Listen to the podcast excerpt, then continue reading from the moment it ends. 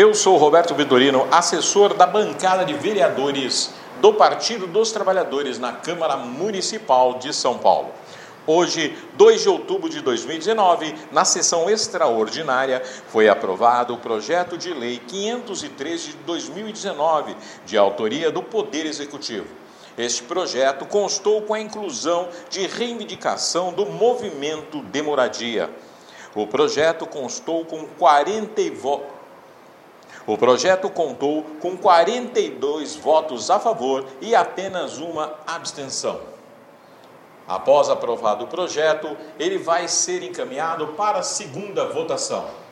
Falaram posteriormente sobre o projeto a vereadora Sônia Francini, o vereador Alfredo Cavalgante, o vereador Fábio Riva e a vereadora Juliana Cardoso.